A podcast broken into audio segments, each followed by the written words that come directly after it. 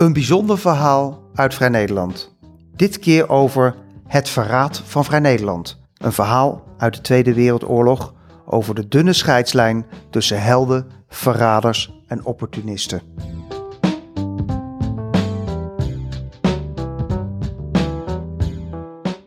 Op een frisse novemberochtend in het oorlogsjaar 1944 liep Jan Willem Brouwer, een stevig gebouwde dertiger met een blozend gezicht en rossig haar, over de Admiraal de Ruiterweg in Amsterdam-West. De avond daarvoor, dinsdag 21 november, had het lid van de Vrij Nederland organisatie samen met anderen uit zijn groep affiches aangeplakt.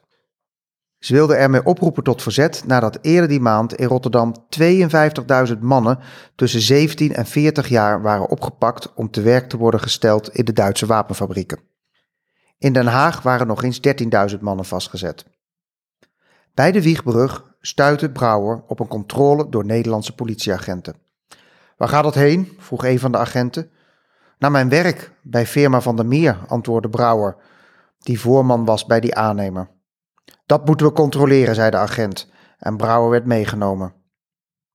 Hij schrok toen hij zag dat een van de agenten een tas droeg met daarin twee afgescheurde aanplakbiljetten. Er stonden zware straffen op het verspreiden van oproepen tot verzet. Op bureau Admiraal de Ruiterweg werd Brouwer gefouilleerd. Hij werd niet verdacht van het aanplakken van de affiches, maar in een van zijn zakken vonden de agenten een notitieblokje waarin onvoorzichtig genoeg de namen van mede-verzetstrijders stonden. Daarbij waren politiemensen die zich hadden aangesloten bij de KP, de knokploegen van het verzet. Jan-Willem Brouwer had de boodschap moeten overbrengen dat een van hen, Pieter Elias, de vrijdag ervoor was verraden en opgepakt. Elias zou een maand later worden gefusilleerd. Als je ons niet vertelt hoe je die mannen kent, dreigden de agenten, brengen we je naar de Sicherheidsdienst. Handlanger van den SD. De toevallige aanhouding van Jan Willem Brouwer, die werd geboren in 1912 en die overleed in 1986, vormde het begin van het verraad van Vrij Nederland. Over die zaak is nauwelijks gepubliceerd en nabestaanden van de hoofdrolspelers weten vaak van niets. De direct betrokkenen hebben altijd gezwegen over het verraad in de boezem van de Vrij Nederland groep dat de hele organisatie in gevaar had gebracht. Ons verhaal begint in een doorzoomwoning in Hoofddorp, waar we te gast zijn bij oud-Vrij Nederland collega Paul Koedijk, een van de auteurs van de monumentale biografie van Henk van Randwijk. Die werd geboren in 1909 en overleed in 1966. Hij was in de Tweede Wereldoorlog de leider van de verzetsorganisatie Vrij Nederland en later de eerste naoorlogse hoofdredacteur van het blad. Op zijn zolder heeft Koedijk een doos met de archieven van de jurist Arie van Namen, geboren in 1913 en overleden in 2000. Hij was tijdens de oorlog de nummer twee van de verzetsorganisatie. Na de oorlog was Van Namen de advocaat in de rechtszaak die tegen Jan Willem Brouwer werd gevoerd vanwege zijn verraad. Stel je niet te veel van voor, zegt Koedijk als hij naar zijn zolder loopt om de archiefdoos te halen. Nadat Van Namen was overleden, zijn alle dossiers over de zaak Brouwer door een oud-medewerker weggegooid. Het was kennelijk niet de bedoeling dat die onverkwikkelijke zaak ooit nog zou worden opgerakeld. In de doos zit een schriftje met knipsels zaak Brouwer op het etiket. Van Namen had in 1945 en 1946 alle krantenberichten over de zaak uitgeknipt, met koppen als Illegaal werker verriet eigen zaak. En illegaal werker werd handlanger van den SD. De biografie van Van Randwijk wijdt een hoofdstuk aan de zaak Brouwer, maar belicht daarin uiteraard vooral de positie van Van Randwijk zelf. Wij willen weten wat de andere betrokkenen te zeggen hebben. Verkeerd beeld. We sporen de kinderen van Jan Willem Brouwer op en spreken twee van hen, maar we worden niet veel wijzer. Mijn vader sprak nooit een woord over de oorlog, zegt zoon Jan Willem. Dochter Marianne herinnert zich dat 5 mei bepaald geen feestdag was in Huizen Brouwer. Die datum herinnerde aan een dramatische, verdrietige tijd. Mijn vader zweeg en mijn moeder wilde ook na zijn dood weinig kwijt. Ze zei dat we anders een verkeerd beeld van onze vader zouden krijgen, zegt Marianne. We wilden weten wat zich in deze zaak, waarin na de oorlog de voormalige leiding van de verzetsorganisatie Vrij Nederland tegenover een aantal voormalige VN-commandanten kwam te staan, nu werkelijk had afgespeeld. De papieren van Arie van Namen over de zaak Brouwer mogen dan zijn vernietigd. In het Nationaal Archief in Den Haag zijn de verhoren en de verslagen van de processen tegen Brouwer wel in te zien. Zo is alsnog een reconstructie te maken van de gebeurtenissen in 1944 en 1945. Die hebben geleid tot arrestaties en het oprollen van wapendepots en die de dunne scheidslijn laten zien tussen helden, verraders en opportunisten. Tussen de leiding van de VN-organisatie en een aantal commandanten van de voormalige verzetsorganisatie. Ook de kleinste radartjes in de verzetsbeweging bleken in staat de geoliede organisatie te laten vastlopen. In de geschiedschrijving van de Tweede Wereldoorlog was in de jaren 60 en 70 het zwart-wit denken in zwang. In de jaren daarna ontstond als reactie daarop het idee van een grijs verleden, waarin te midden van een zee van onverschilligheid weinig ruimte overbleef voor een prominente rol van verzetsmensen en oorlogsmisdadigers. Dit verhaal laat zien dat als je inzoomt tot in de details, de geschiedenis op microniveau een hoogst individuele zaak is, waarbij de allerminst grijze hoofdpersonen heldhaftig en angstig kunnen zijn en toevalligheden een grotere rol spelen dan uit de geschiedenisboeken is op te maken.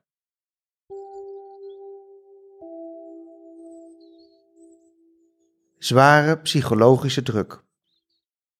Jan Willem Brouwer, opgeleid aan de Ambachtschool, had binnen de Vrij Nederland groep een bijzondere status als de broer van Mies Brouwer. Zij was voor de oorlog de secretaresse van Sander Wellensiek, geboren in 1887 en overleden in 1978. Deze effectenhandelaar, een typische regent en een uiterst bemiddelijke patricier, behoorde tot de centrale leiding van het ondergrondse Vrij Nederland. En ook Mies behoorde tot de kern van de organisatie en deed veel couriersdiensten. Wellensiek benaderde ook Jan Willem al vroeg in de oorlog om actief te worden in het verzet. En in augustus 1944 werd hij door Van Randwijk gevraagd of hij wilde helpen bij het opzetten van een gewapende arm, het Vrij Nederland-vendel. Brouwer moest op zoek naar plaatsen waar wapens konden worden verborgen en hij moest auto's regelen voor transporten. In september 1944, na Dolle Dinsdag, kwam het tot de daadwerkelijke oprichting van het vendel. Brouwer werd ondercommandant en bracht een groep van 85 strijders en twee auto's mee.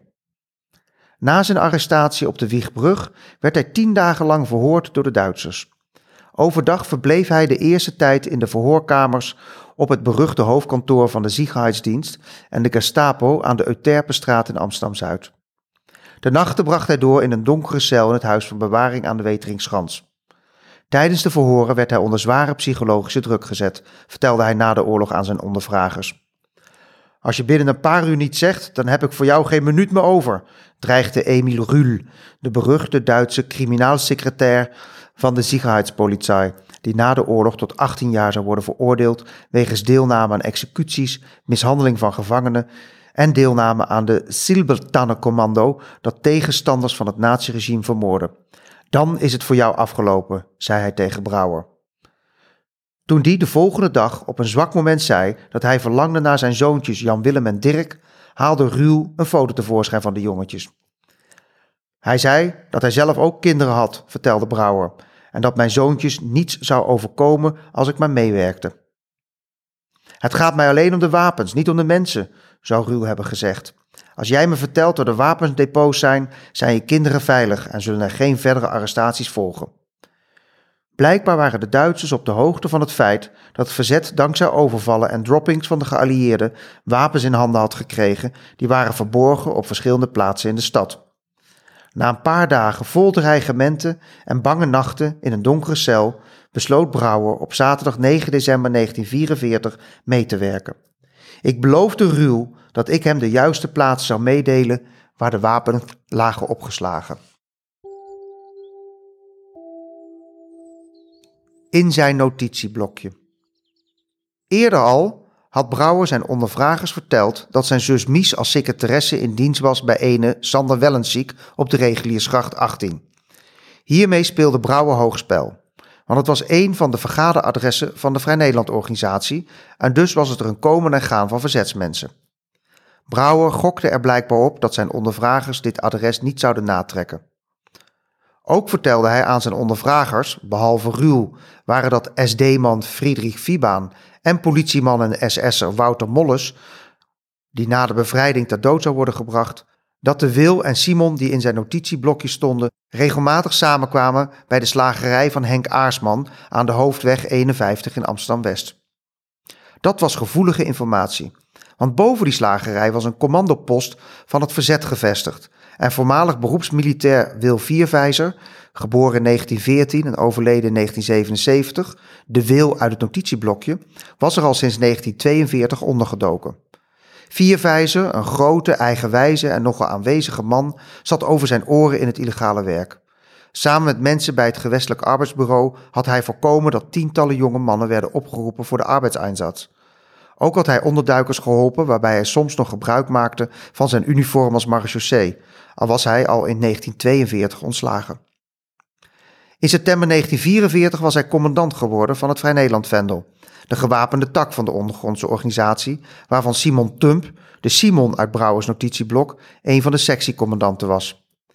Vierwijzer zou na een maandenslepend conflict opzij worden gezet door de centrale leiding.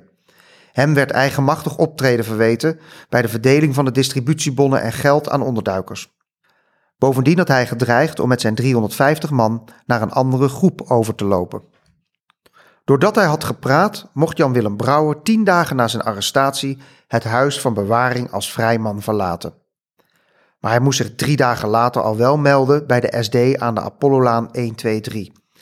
Niet langer op de Euterpenstraat, want dat hoofdkwartier van de Duitsers was op 26 november, vier dagen na Brouwers arrestatie, grondig door de Engelsen gebombardeerd, waarbij 69 doden vielen, onder wie vier leden van de Sicherheidsdienst.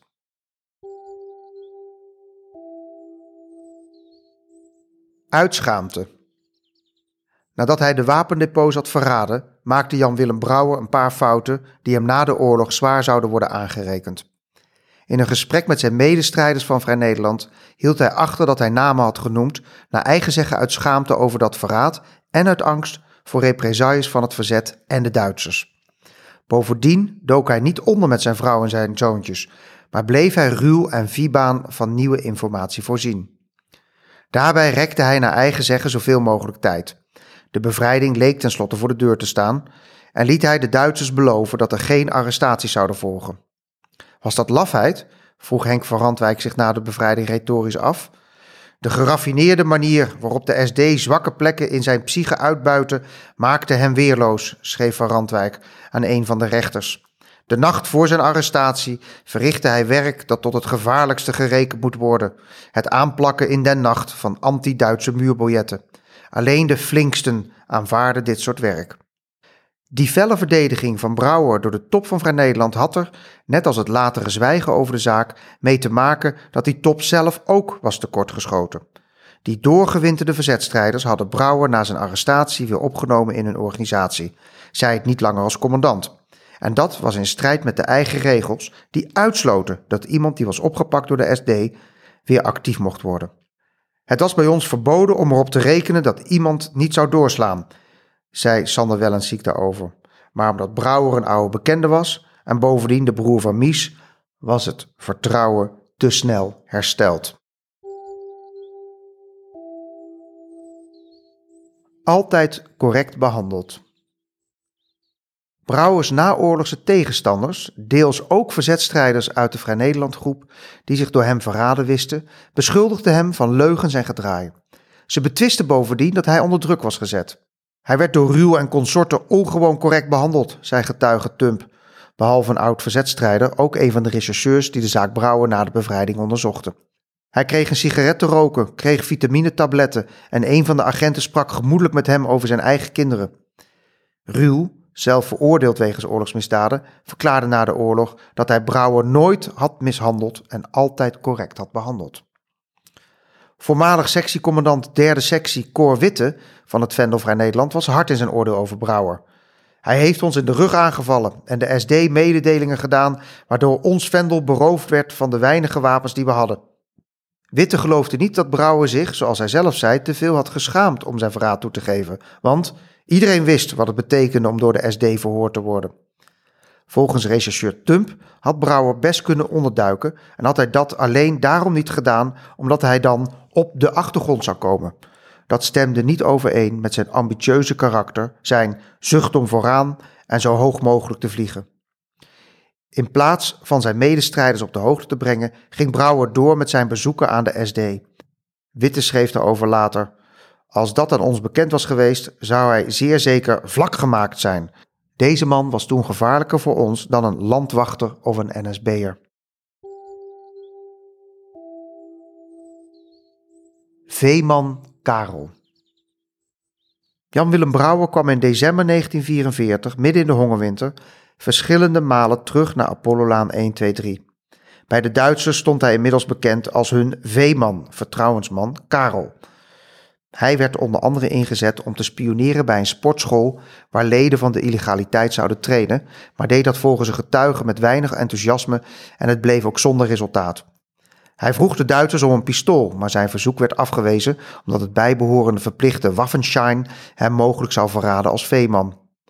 Na eigen zeggen gaf hij in eerste instantie geen adressen van wapenopslagplaatsen, maar op den duur kwam hij daar niet meer mee weg en hij vertelde Ruul en Fibaan, nadat ze hadden beloofd de betrokken boer niet te doden, over een opslagplaats bij een boerderij in de Grote Eipolder, in wat nu het westelijk havengebied is.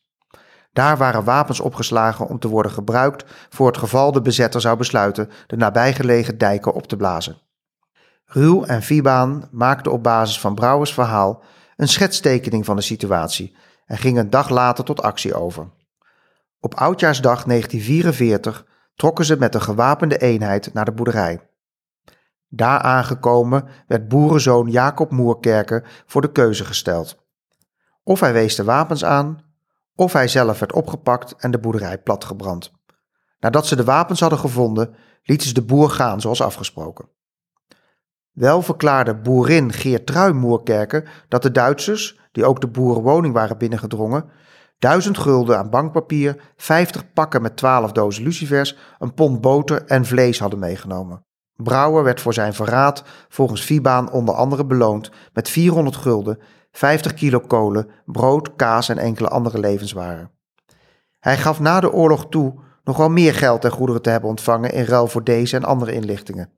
Maar, zei Brouwer, hij had die giften altijd gedeeld met zijn kompanen van het verzet. Zo zou hij helmen voor zijn medestrijders hebben aangeschaft en had hij naar eigen zeggen 560 gulden besteed aan de aankoop van sigaretten ten behoeve van het vendel van Vrij Nederland. Brouwer vertelde de Duitsers ook dat er wapens lagen in een van de grote pakhuizen aan het Antropodok tegenover Artes. Ze gingen er kijken, maar vonden niets. Jullie hebben geen wapens gevonden in het dok, zei Jan-Willem Brouwer later tegen zijn ondervragers, maar toch liggen zij er wel.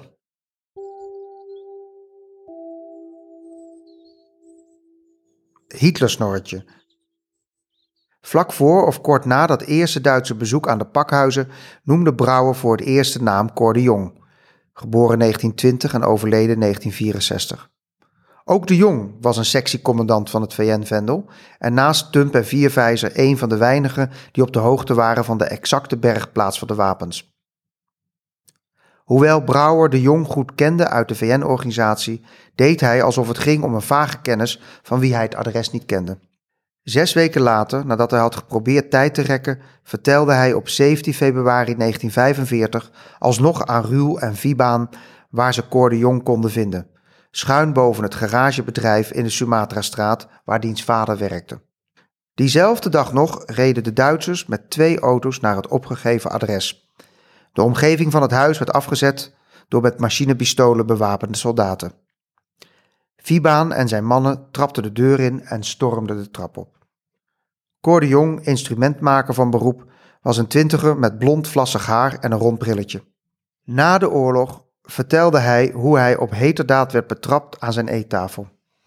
De Jong zat in die dagen thuis, zeer gedeprimeerd omdat een van zijn illegale medewerkers kort tevoren was gefusilleerd. Ik zat aan tafel een pistool schoon te maken. Vibaan stormde binnen en riep: Waar zijn de wapens? Ik ontkende er iets van te weten. De SD'er probeerde het nu op rustiger toon. Zei dat de jong mocht gaan zitten, bood hem een sigaret aan en zei: Vertel het nu maar. We weten dat jullie stengens, geweren en mitrailleurpatronen hebben liggen op het antropodok.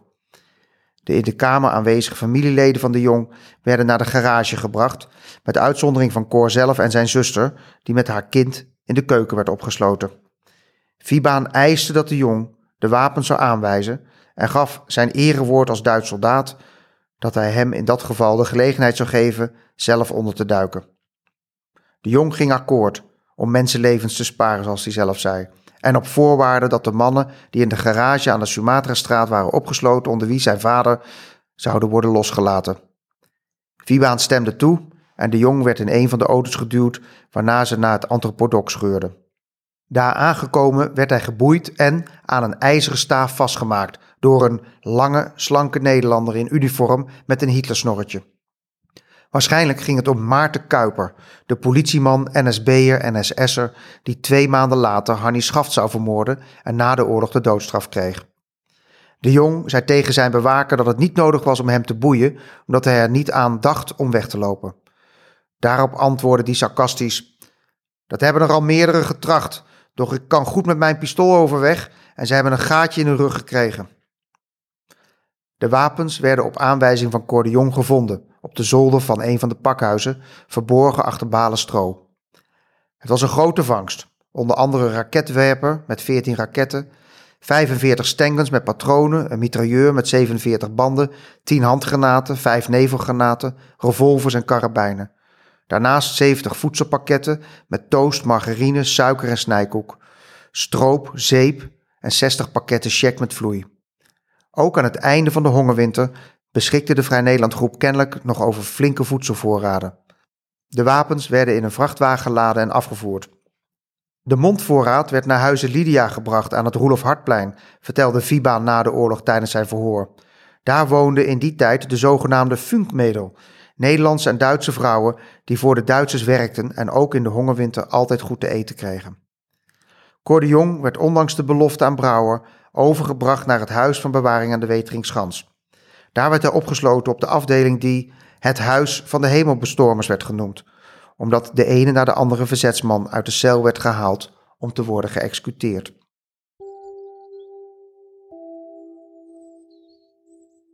Aktentassen, helmen en een radio. De volgende dag, op zondag 18 februari, werd Cor Jong verhoord door Ruul.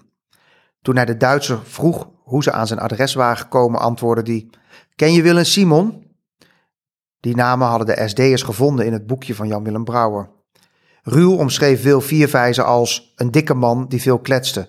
Niet tegen de SD, maar tegen anderen. De Jong in zijn naoorlogse verhoor. Ruul zei dat Wil iemand was die... En hij maakte een gebaar van borst vooruit. Ik begreep dat hij bedoelde dat Wil zich graag groot en interessant wilde voordoen. Cor de Jong besloot mee te werken om ook de andere opslagplaatsen in handen van de Duitsers te spelen, nadat hem was beloofd dat hij dan zou worden vrijgelaten en dat het de Duitsers niet om de mensen ging, maar om de wapens. Hij moest mee naar het huis van Simon Tump, maar die was gewaarschuwd na de inval op het Antepodok en net als andere sectiecommandanten van VN ondergedoken. Daarop ging het hele gezelschap op weg naar de modelslagerij van Henk Aarsman op de hoofdweg 51. Slagzin wat Napoleon was onder de vorsten, is Aarsmans worst onder de worsten. Om kwart over acht s avonds klopten de Duitsers aan. De slager deed open. Zijn vrouw G en onderduiker Wil Viervijzer zagen meteen dat het de SD was, waarop Wil via de keuken naar de tuin rende. Vibaan ging achter hem aan en loste een paar schoten op de vluchtende onderduiker, maar die ontkwam via de winkel van kruidenier Bol twee huizen verder. Nadat er huiszoeking was gedaan, waarbij aktentassen, helmen en een radio in beslag waren genomen, werd slager Henk Aarsman meegenomen. Ik vroeg nog of ik Henk een overjas mocht meegeven, zei G. Aarsman, geboren 1912 en overleden 1976, tijdens haar verhoor na de oorlog. Maar mij werd gezegd dat ik mijn mond moest houden. Papiertje met namen. De Duitse ondervragers hadden beet. Ze waren vastbesloten nu alle wapendepots van de VN-organisatie op te rollen. Dus ontboden ze slagersvrouw G op maandag 19 februari in het huis van bewaring aan de Weteringschans, waar haar man de nacht had doorgebracht. Ze trof Cor de Jong met de SD'er Ruul aan, zittend aan een tafeltje in een verhoorcel. De Jong probeerde haar gerust te stellen en zei dat ze niet bang hoefde te zijn. Ze hoefde alleen maar haar medewerking te verlenen bij het opsporen van wapens. Toen gebeurde iets wonderlijks. Cor de Jong kreeg van Ruul een papiertje waarop hij de namen en adressen moest schrijven van de VN-strijders die wisten waar de wapens waren verborgen. De Duitsers zei dat hij de namen niet hoefde te zien en draaide zich om om dat te benadrukken.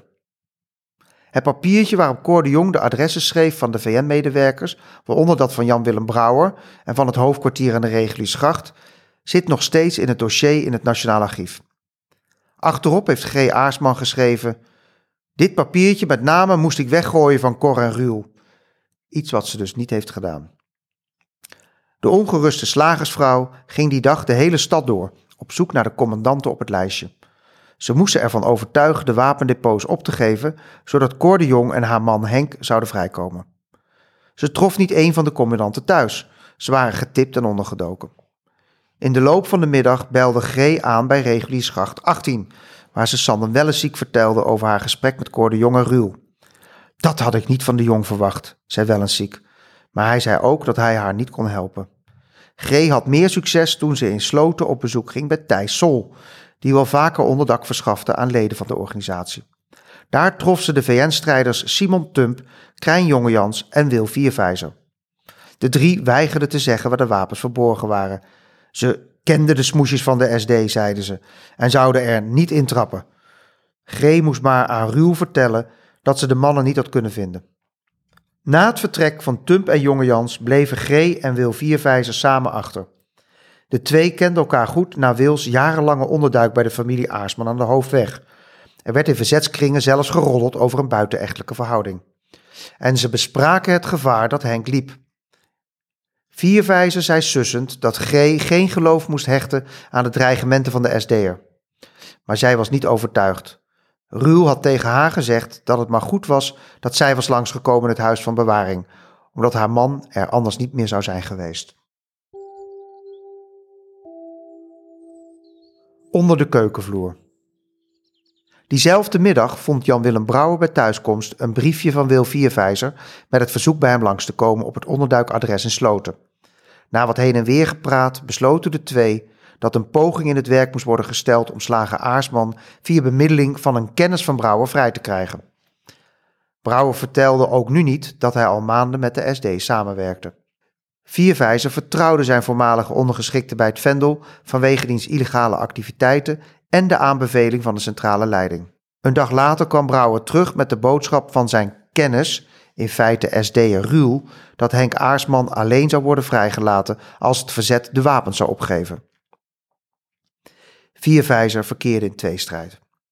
Na rijkelijk overleg met mijzelf en voor ogen houdende de zeer grote mogelijkheid dat mijn vriend Henk zou worden gefusilleerd, heb ik aan Brouwer verteld waar de wapens lagen.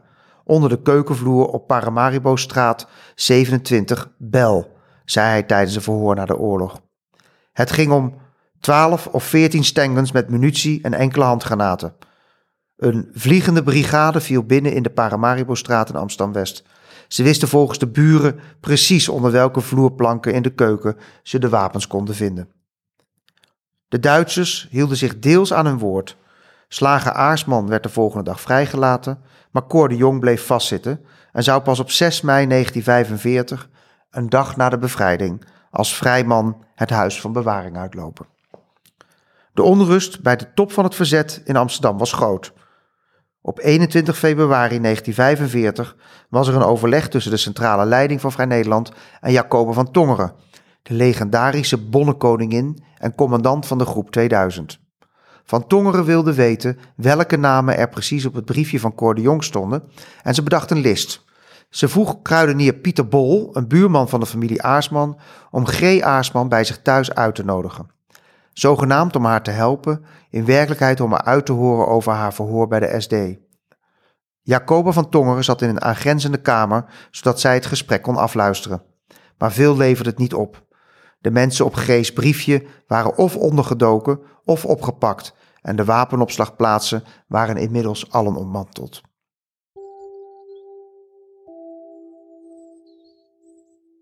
Met de nek aangekeken. Tweeënhalve maand later werd Amsterdam bevrijd. Er zijn verhalen dat Jan-Willem Brouwer na de schietpartij op de Dam hielp met de ontwapening van de officieren van de Kriegsmarine, die het vuur op de feesten de menigte hadden geopend vanuit de grote club aan de Dam. Ook duikt hij op in de politiearchieven omdat hij als commandant van de eerste compagnie van het Vrij Nederland Vendel op 11 mei om vijf over negen s avonds twee dieven in bewaring stelde. Dat was de laatste keer dat Brouwer als verzetstrijder een rol speelde. Op 2 juni 1945 werd hij opgepakt in de commandopost van Vrij Nederland aan de Nieuwe Looienstraat 9 op verdenking van verraad en hulp aan de vijand. Hij werd opgesloten in het huis van bewaring aan de Weteringschans, waaruit de maand daarvoor Cor de Jong, Arie van Namen en alle andere verzetstrijders waren vrijgelaten. De kinderen van Jan Willem Brouwer herinneren zich dat hun moeder pas lang na de oorlog iets losliet over die dramatische maanden vlak na de bevrijding. We werden door onze buren met de nek aangekeken, zegt zoon Jan Willem. Er was geen geld. Onze grootouders betaalden de huur, vult dochter Marianne aan. Het politieonderzoek tegen Brouwer en ook tegen Wil Vierwijzer, die tegelijkertijd was opgepakt, werd gedaan door drie voormalige verzetstrijders uit het VN-vendel: Simon Tump, Krijn Jongejans en Cor Houweling, die alle na de bevrijding weer bij de politie actief waren geworden. Zij hadden moeten onderduiken nadat Brouwer had gepraat en waren er dus bijzonder op gebrand om hem en ook Wil Vierwijzer, die als mede schuldig werd gezien, wegens verraad te laten veroordelen.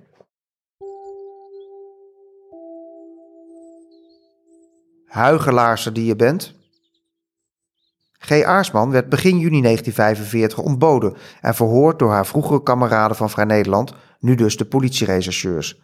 Ze beschreef in een uitgebreid verslag hoe haar ondervragers probeerden de schuld van het verraad op Wil Vierwijzer te schuiven. Hij zou het briefje met hun namen aan haar hebben gegeven, reden waarom ze hals over kop hadden moeten onderduiken. Ik antwoordde: Ik heb niet één, maar dan ook niet één naam van Wil opgekregen, schreef ze later.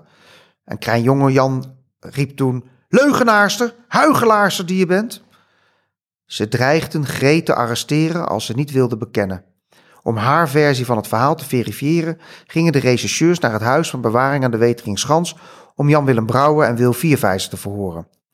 Toen ze terugkwamen was de stemming omgeslagen. Brouwer had alles bekend, vertelde rechercheur Cor Houweling.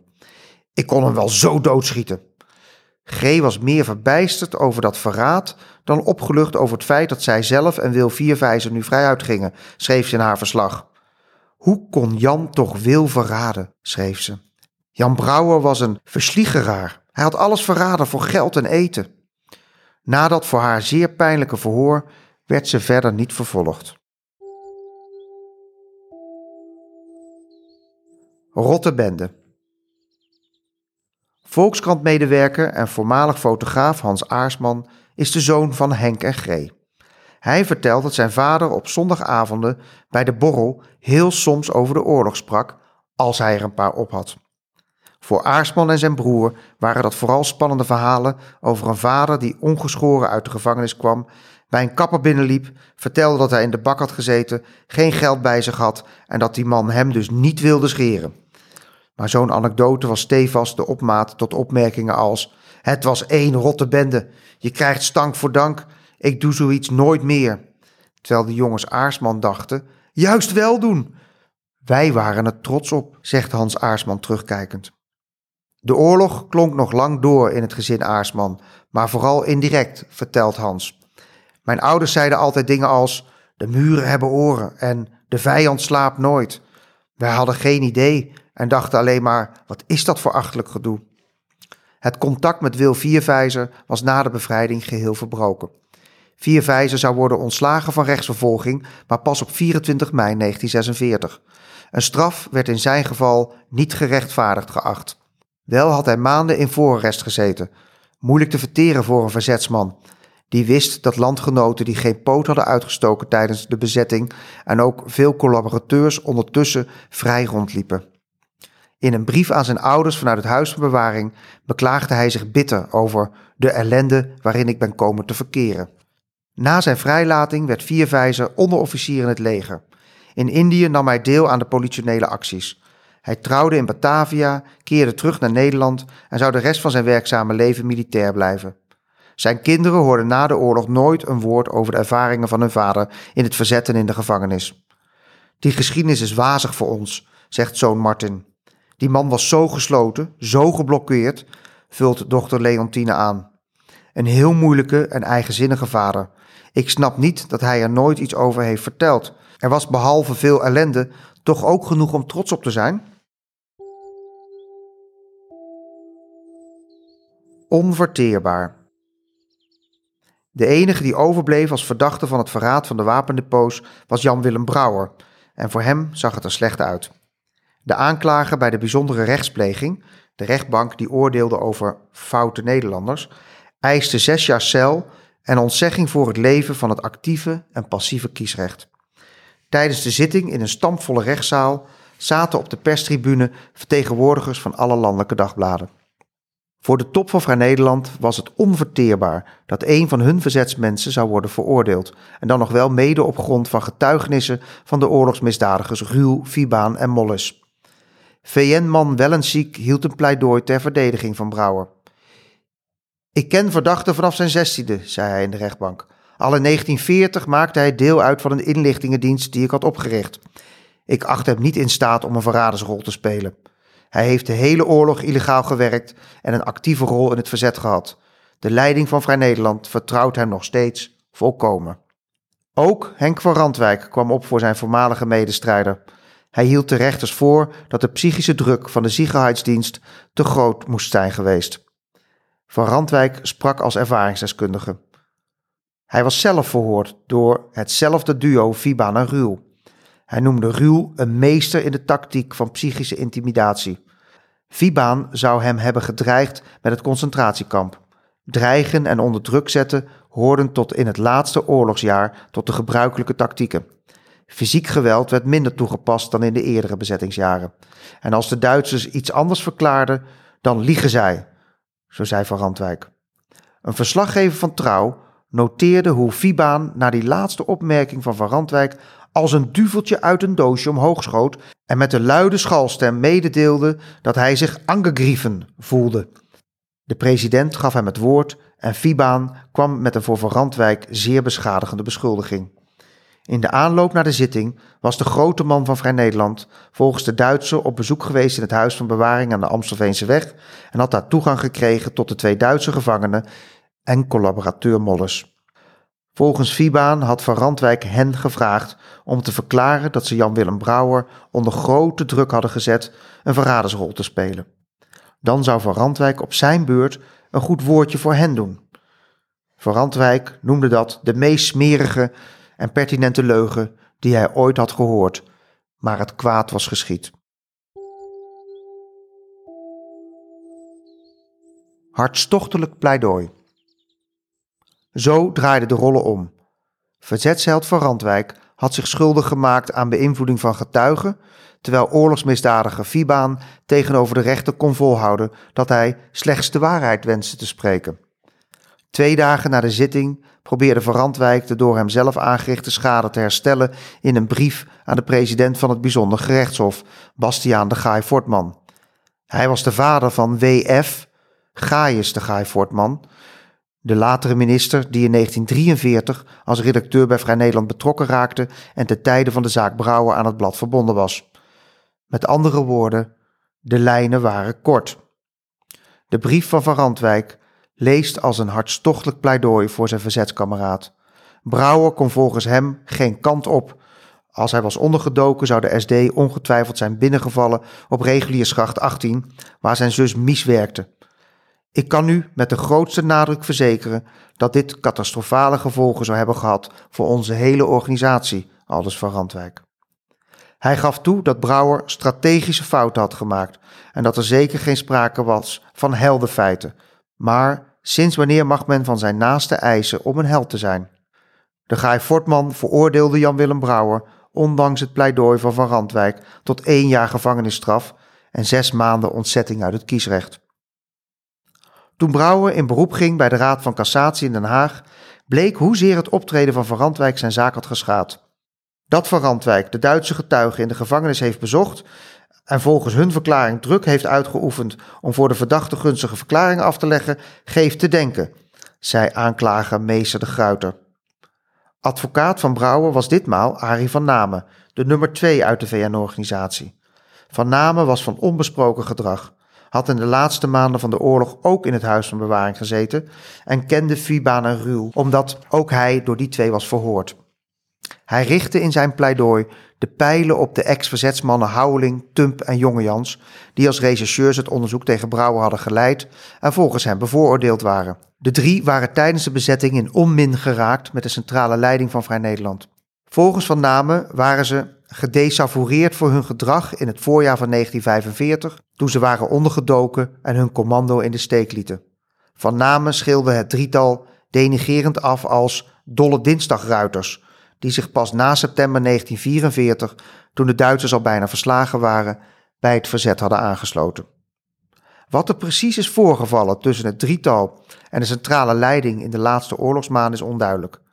Wel schrijft Van Randwijk in een brief dat er over de gedragingen van deze heren ook wel het een en ander te zeggen valt, maar het lust me niet in deze smeerboek te gaan roeren. Een aanwijzing is ook te vinden in het dagboek van G. Aarsman, als zij over het drietal suggereert dat ze tijdens de oorlog niet brandschoon waren geweest. Bij sommige stunts de boel bestelen of schapen jatten en ze dan door Henk willen laten slachten, schreef ze. Volgens Van Namen was er kortom sprake van een wraakactie tegen Brouwer van een kleine en bevooroordeelde groep die erop uit was hem zo ver mogelijk in de problemen te duwen. Dit had er volgens Van Namen toe geleid dat de zaak uitermate was vertroebeld. Een typische binnenvetter. De Raad van Cassatie verwees de zaak terug naar het Bijzonder Hof in Den Haag. En daar besloten de rechters de zaak voor te leggen aan de Ereraad van het Verzet. Dat was in lijn met de wens van Henk van Randwijk, die vond dat gewone rechters, die niet in de illegaliteit hadden gezeten, moeilijk tot een juist oordeel konden komen. Immers, om de daden van illegale werkers te beoordelen, moet men zelf illegaal hebben gewerkt. De SD en zijn methode uit ervaring kennen, de vertwijfelingen kennen, schreef hij in een vlammend voorpagina artikel Verrader of verraden, illegale werkers voor de rechter. In dat stuk in Vrij Nederland voer hij uit over de schandalige manier waarop na de oorlog met verzetsmensen werd omgegaan. De ereraad, die bestond uit vooraanstaande verzetsmensen die Van Randwijk en Van Namen persoonlijk kenden, oordeelde dat Brouwer een illegaal werker van formaat was geweest die nooit intentioneel verraad had gepleegd. Maar zijn optreden nadat hij in november 1944 door de Duitsers op vrije voeten was gesteld, was niettemin onaanvaardbaar. Hij had essentieel verkeerde keuzes gemaakt die verwijtbaar waren.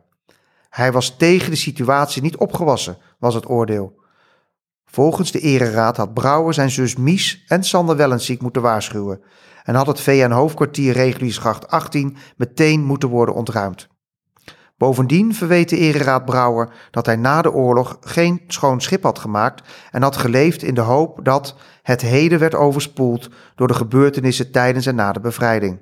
Men adviseerde een gevangenisstraf van negen maanden, de duur van zijn voorarrest, en drie maanden voorwaardelijk, wat door de rechtbank werd overgenomen. Van Randwijk kreeg een apart procesverbaal, een schrobbering voor zijn bezoeken aan de getuigen, zo hoorde biograaf Paul Koedijk. Met het vonnis kwam na meer dan twee jaar een einde aan een treurige en voor de voormalige verzetsorganisatie Vrij Nederland beschamende periode. Nadat mijn vader weer vrij man was, heeft hij thuis niets verteld, alleen maar gehuild, hoorde dochter Marianne later van haar moeder. Ondanks zijn veroordeling werd hij al snel weer actief bij de binnenlandse strijdkrachten. Met een deel van zijn oude kameraden bleef de relatie goed, zegt Marianne. We gingen vaak op bezoek bij ome Henk van Randwijk of spelen in de tuin bij Wellensiek. Zoon Jan Willem meent te begrijpen waarom zijn vader nooit de hulp van zijn kameraden in het verzet had ingeroepen toen hij na zijn aanhouding op de Wiegbrug in de problemen was gekomen. Mijn vader was een typische binnenvetter, zegt Jan Willem Brouwer junior. Hij wilde altijd alles alleen oplossen. En daarmee is hij ditmaal in de fout gegaan.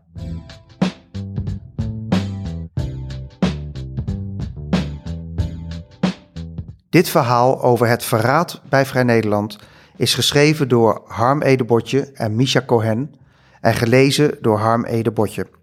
Technicus Mark Rendero. Meer Vrij Nederland? Abonneer u dan op vn.nl/nieuwsbrieven.